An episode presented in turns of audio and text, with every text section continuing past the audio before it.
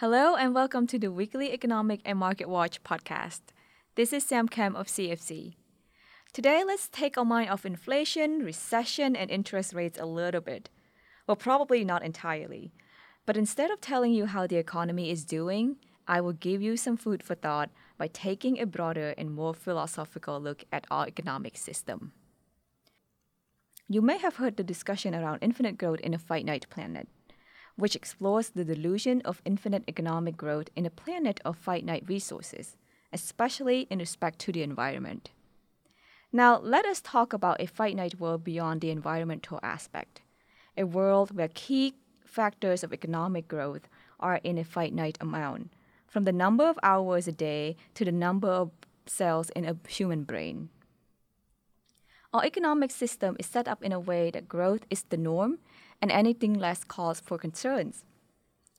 If GDP stalls or contracts, we expect the government to act and stimulate growth through policy intervention.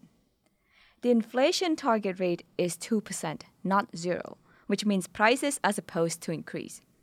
And accordingly, we expect wages to rise from one period to the next. When we read a company's financial report, we expect to see growth or we deem the company in trouble. Most importantly, we expect all of this to go on infinitely. But why and how? Contrary to our expectations of growth, the origin of economics is the concept of decision making in the allocation of scarce resources. Remember, scarce resources, not infinite resources.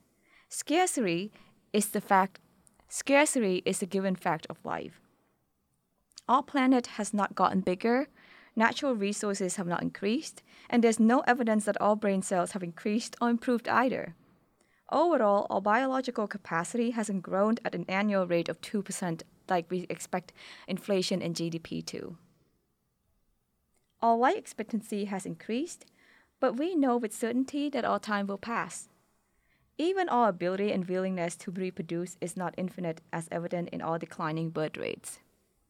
With advanced science, we still go through the same life process being born, going through infancy, learning the basic life skill, and then entering adulthood.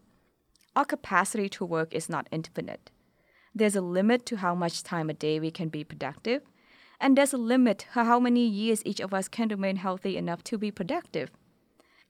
Finiteness is a defining characteristic of our world, in which we ironically long for infinite economic growth. To our credit, we have so far achieved continuous long term economic growth, from GDP and wages to price levels. Our technology has advanced, and our science is better than ever. With this impressive record, it's understandable why most of us expect this to continue. However, we haven't given it much thought on what that infinite growth will look like in the future.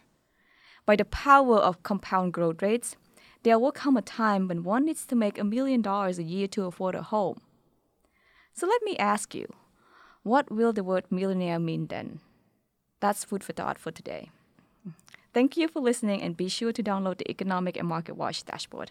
Talk to you soon.